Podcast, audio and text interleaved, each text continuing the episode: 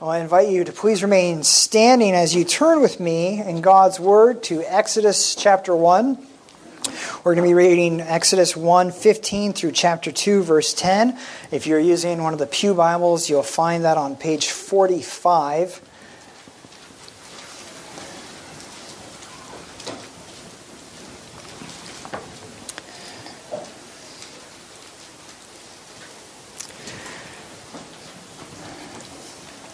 Verse 15. Then the king of Egypt said to the Hebrew midwives, one of whom was named Shiphrah and the other Puah, When you serve as midwife to the Hebrew women and see them on the birth stool, if it is a son, you shall kill him. But if it is a daughter, she shall live.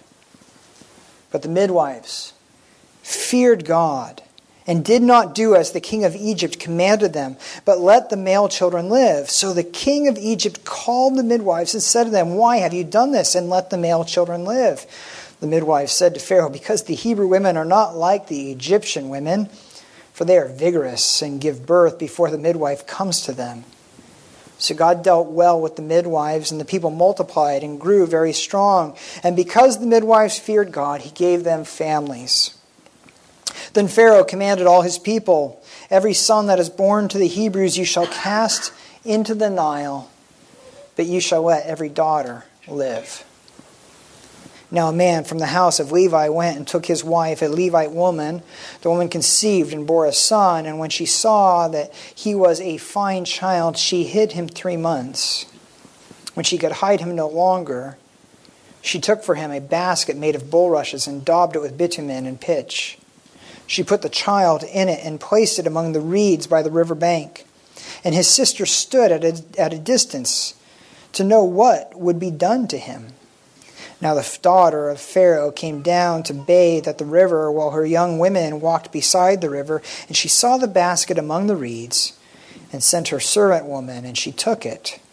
When she opened it, she saw the child, and behold, the baby was crying. She took pity on him and said, This is one of the Hebrews' children. Then his sister said to Pharaoh's daughter, Shall I go and call you a nurse from the, from the Hebrew women to nurse the child for you? And Pharaoh's daughter said to her, Go. So the girl went and called the child's mother. And Pharaoh's daughter said to her, Take this child away and nurse him for me, and I will give you your wages. So the woman took the child and nursed him. When the child grew older, she brought him to Pharaoh's daughter, and she became her son. Or sorry, he became her son. And she named him Moses because she said, I drew him out of the water. So ends the reading of God's word. All grass withers and all flowers fade, but God's word is eternal. Let us pray that He would meet us in it and speak to us from it. Our gracious God, you who dwell within the pages of your word, we long to know you. We long to see you revealed within your scriptures. And so we ask that you would open to us the beauty of your word, that you would open our eyes and our hearts to behold the King of glory, and that you would give us faith to receive all that we see in there. We pray in Christ's name. Amen. You may be seated.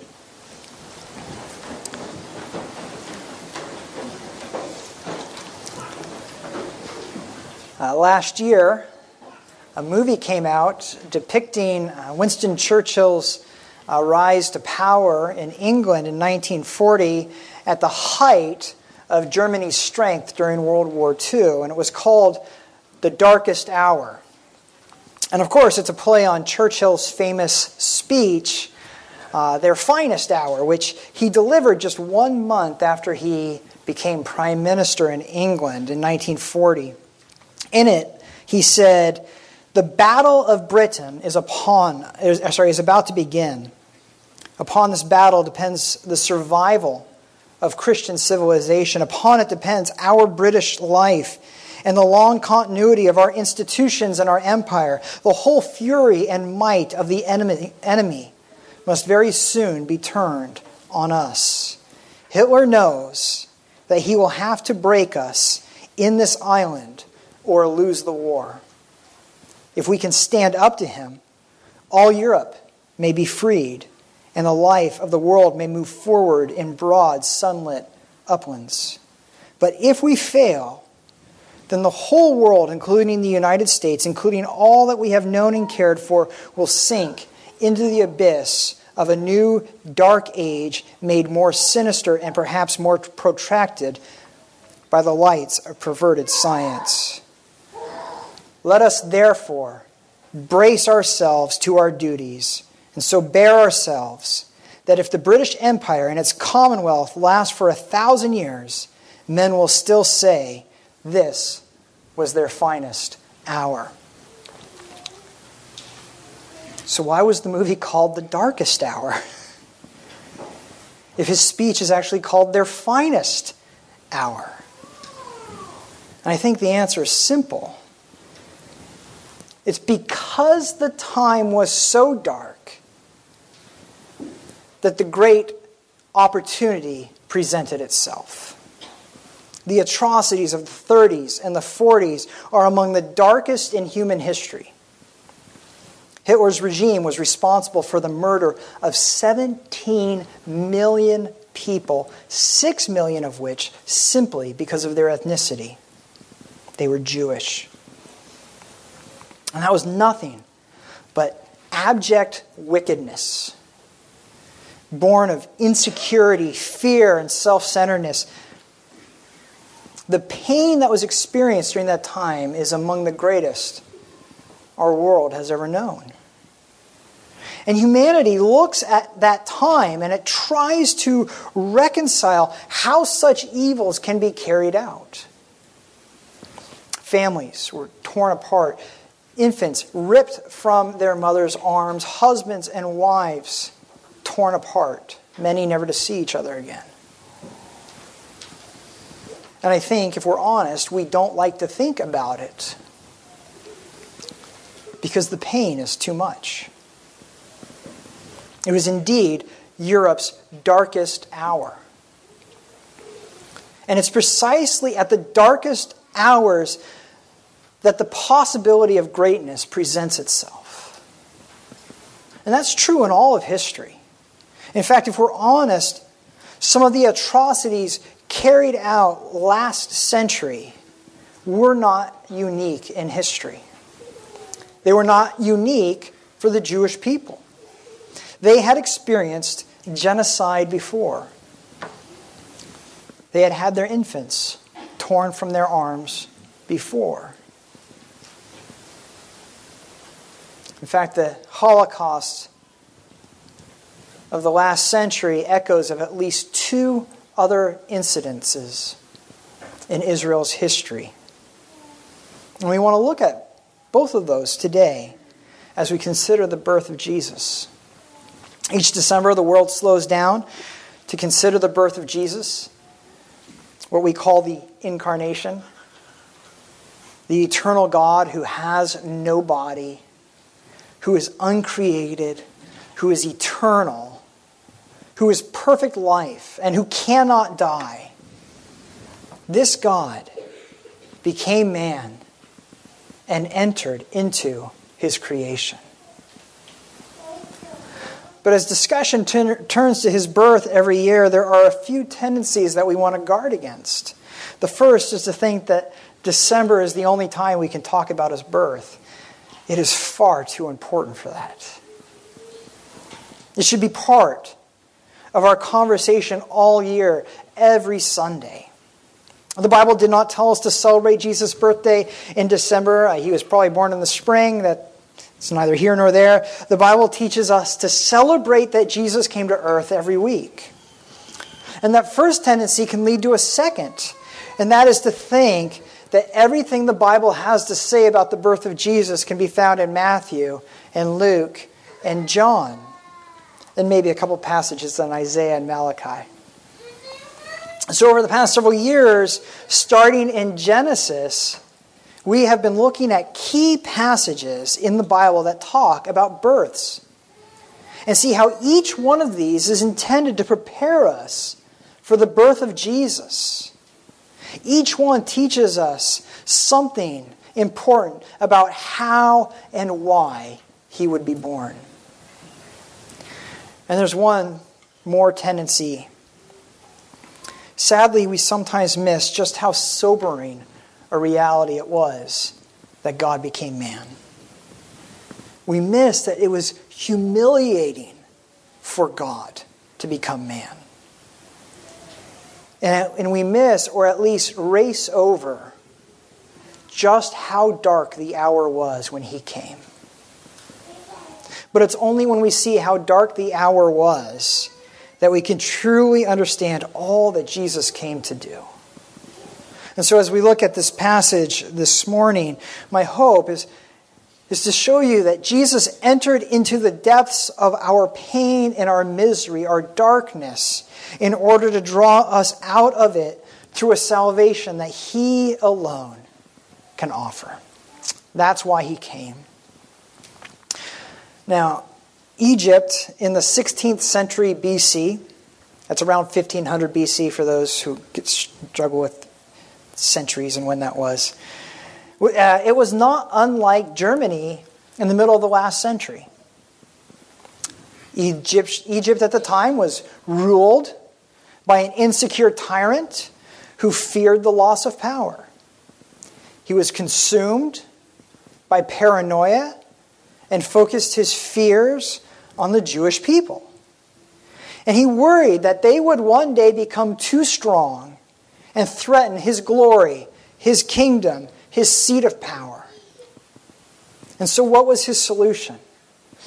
It's the solution of all tyrants murder. And we read in Exodus that he started with a secret plot. He told the midwives who worked with the Jewish women to kill all the male children who were born to the Jews. And you get the idea. They were supposed to do it secretly, as if no one would notice that none of, of the Hebrew male children survived birth, but all of the females did miraculously. But the midwives feared God, and they refused to do it. and they let all the children live. And the Lord rewarded their faith. But Pharaoh was undeterred. And what had started as a secret plot was made public. It was made law. A decree was issued. The Egyptians were turned loose on the Jews and told to kill all their male children by throwing them into the Nile River. This time, his wishes were followed out and a holocaust commenced. And for a period, we don't know how long, the Bible doesn't tell us, every male born to the Jewish people was executed for no crime but his ethnicity and gender. Every boy every family. It's unimaginable. And yet it's reality. There was a time when Israel would have had no boys within a certain age, maybe at one and two, maybe at three and four, but each year that, that void, that gap would maintain. A constant reminder of what could never be filled, never be recaptured, a constant reminder that they were hated and they, they were at the mercy of an evil tyrant. A reminder of their need for salvation, for a rescuer. It was their darkest hour. But there was one one who escaped. There was a family among the tribe of Levi who took their son and they hid him. But the day came when they could hide him no longer. And in a moment of desperation, his mother placed him in a basket and hid him among the reeds in the Nile River. And in God's providence, who should walk by? the Pharaoh's own daughter. And you think, all is lost. It's the murderer's own family. But she took pity on him. And she chose to raise him in her father's house. And she named him Moses, which means draw out, since he had been drawn out of the water. This Hebrew boy grew up hidden in plain sight, raised in the Pharaoh's home, ate at his table, trained by his tutors. And so he received the very best education, the very best training. It would take 80 years before Israel understood what began with that birth. He was the one selected by God to rescue his people. Into the darkest hour was born the one who would deliver God's people. Because it's precisely at the darkest of hours that the possibility for greatness presents itself. And so the birth of Moses and his rescue from death out of the Nile, being drawn out of that river, uh, that place of death, signaled the coming of salvation. It would be Israel's finest hour when a ragtag band of slaves turned the greatest empire the world knew on its head. They didn't run, they, they walked to freedom. Pharaoh's attempt to pursue them would be his undoing. And so that deliverance, that exodus out of Egypt under Moses became Israel's defining moment. From then on, God would refer to himself as I am the Lord your God who brought you out of the land of Egypt, out of the house of slavery. And so, even though the Jewish empire lasted for another thousand years, this was their finest moment. They would eventually be conquered and carried into exile and return again. But the glory of those thousand years would never be matched. But the suffering with which it began would repeat itself in all too familiar ways. Once again, they were no longer free, but enslaved to a foreign empire. Once again, they were ruled by a tyrant. This, name, this time, his name was Herod. And he was no less evil, no less insecure, no less self centered. And then the threat to his comfort came. Some foreigners from the east came and told him that they had followed the signs to Bethlehem, that they were looking for the new king who had been born.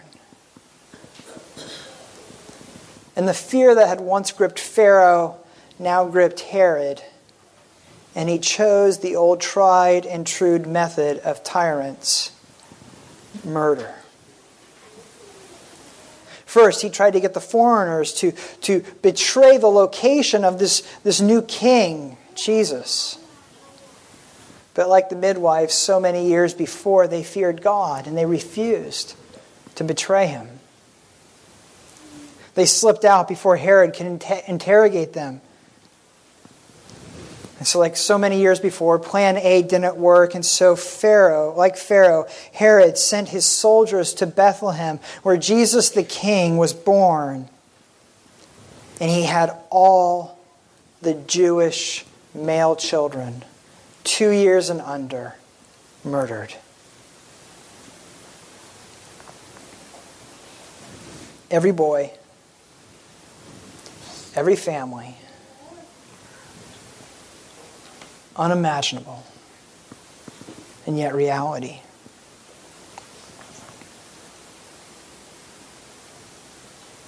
And so, yet again, all the pain and heartache of 1500 years earlier came flooding back. They were right back where they had been. They would have that void every year, those, those two years of missing boys. We have three year olds, we have six year olds, but no four and five year olds. The vacuum would never be filled. There was a constant reminder that they were hated and that they were at the mercy of an evil tyrant. A reminder that they were in need of salvation, that they needed a rescuer. Again, it was their darkest hour. And yet again, there was one.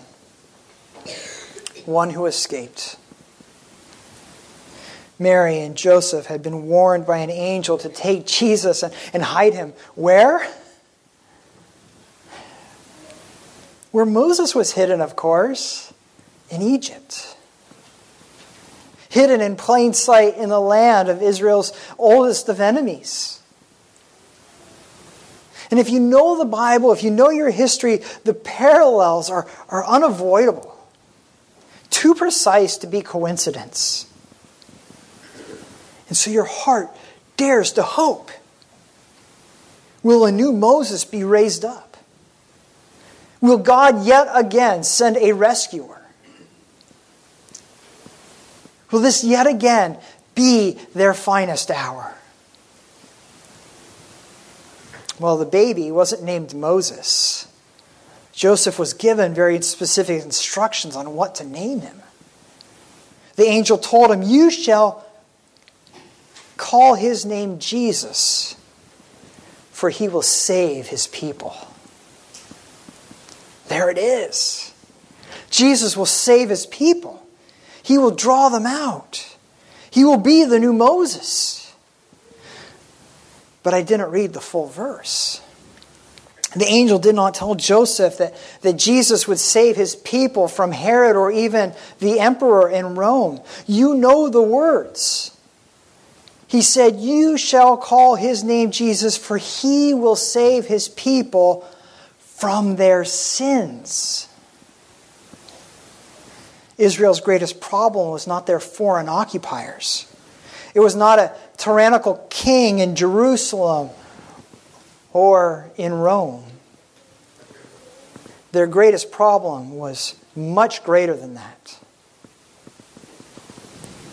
It was their own sin their own rebellion against their God. There was a spiritual reality deeper and darker than their political reality. You see, mankind's darkest hour had really taken place many years earlier, long before the days of Moses. It took place shortly after the world was made when another tyrant, the tyrant, the original tyrant, of whom all other tyrants are but mere echoes, when he came into God's garden and sought to enslave Adam and Eve. The Bible calls him the devil, Satan, the serpent, and as we saw in Revelation, the dragon. And he promised power and freedom, but all he delivered was death and slavery. In a moment, in a single action, all humanity was plunged into darkness. Beloved, that was our darkest hour. But it's precisely at the darkest of hours that the opportunity, the possibility of greatness presents itself. And so, no sooner had Adam and Eve rebelled against God than he announced that he would send a rescuer, one born to a woman, and yet greater than the serpent. He would crush the serpent and he would rescue God's people. And as time went on, God told us more about him. He would be born of a virgin. He would be born in Bethlehem. He would be called out of Egypt. He would be a descendant of King David. And as Joseph and Mary held their child, he met every single one of these requirements. It would be another 30 years or so before Israel would understand what began with his birth. But he was the one God sent to rescue his people. Into the darkest of hours, one was born who could deliver them from eternal slavery. And so it would be humanity's finest hour when a ragtag band of disciples turned the world on its head. Satan would attempt to destroy Jesus on the cross, but it would be his undoing. On the cross, Jesus paid the debt of his people that they owed for their sin. And in the resurrection, he conquered death so that it could no longer hold or enslave his people.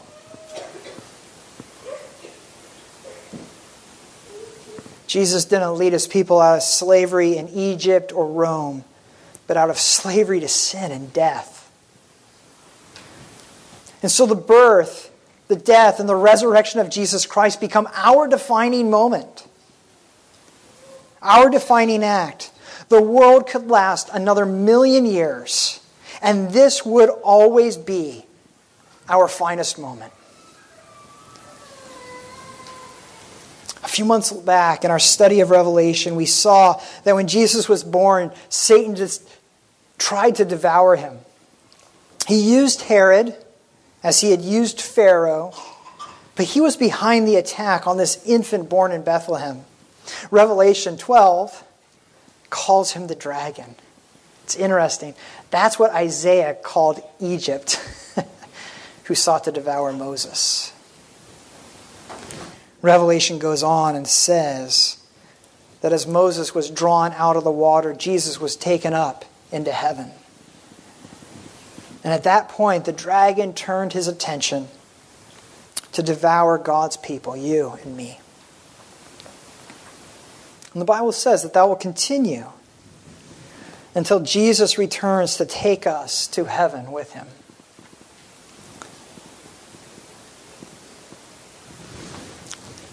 God's people will never be at home in this world.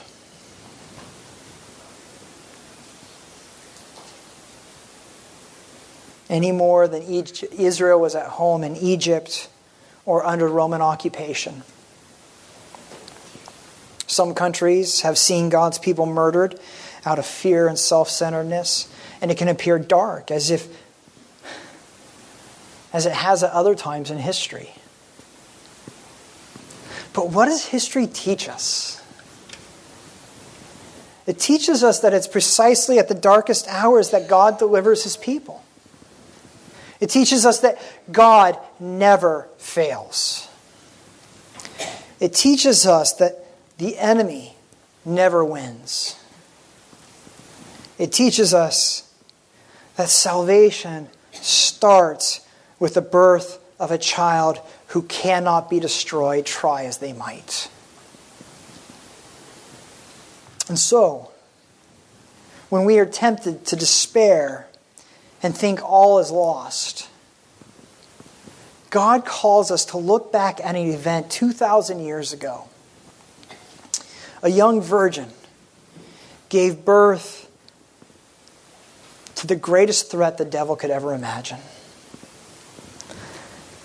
for most people, that event went, went largely unnoticed. It was met with a decree, a holocaust ushered by Herod. Many innocent children lost their lives. It was a time bathed in tragedy and sadness. But for us, it was our finest hour. And now we must wait to see the effects, the full effects of that, to be fully realized and felt.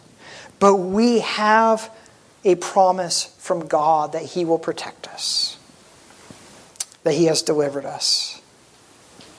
And so Revelation 12 goes on. And do you remember what it says? That, that the, the church, the woman, escaped into the wilderness to be nourished by God. And that sounds backwards. You seldom think of the, the, the wilderness as a place of nourishment and care. But in God's strange economy, it is, because that's where Israel was taken away from slavery. But they didn't starve. And why didn't they? Because God fed them with manna from heaven every day. It was not an easy time. Many of them lost their lives along the way, but there was a promise there that not even death could keep them from their inheritance. And there was that constant reminder day after day God has not abandoned you, God is feeding you, God is caring for you with the, the bread from heaven, the manna. And the point was clear God had not brought them out there to lose them now. This was just the way, the road to glory. And so, too, we are somewhere between Egypt and the promised land.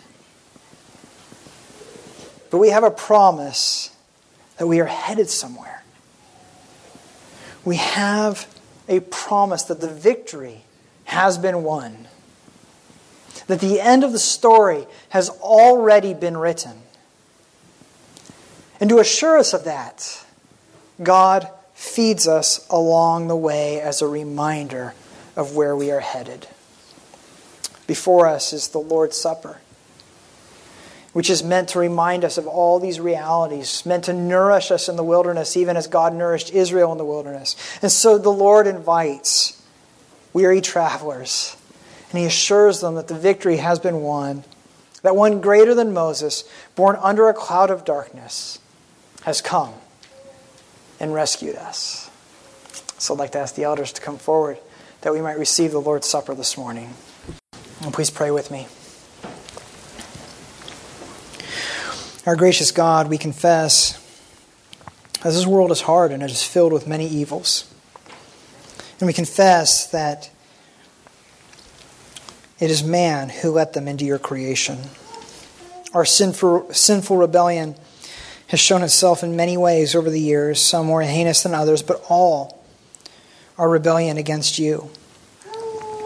We confess our greatest need is not freedom from oppressors, not the remedy of human injustices, but forgiveness for our offenses against you.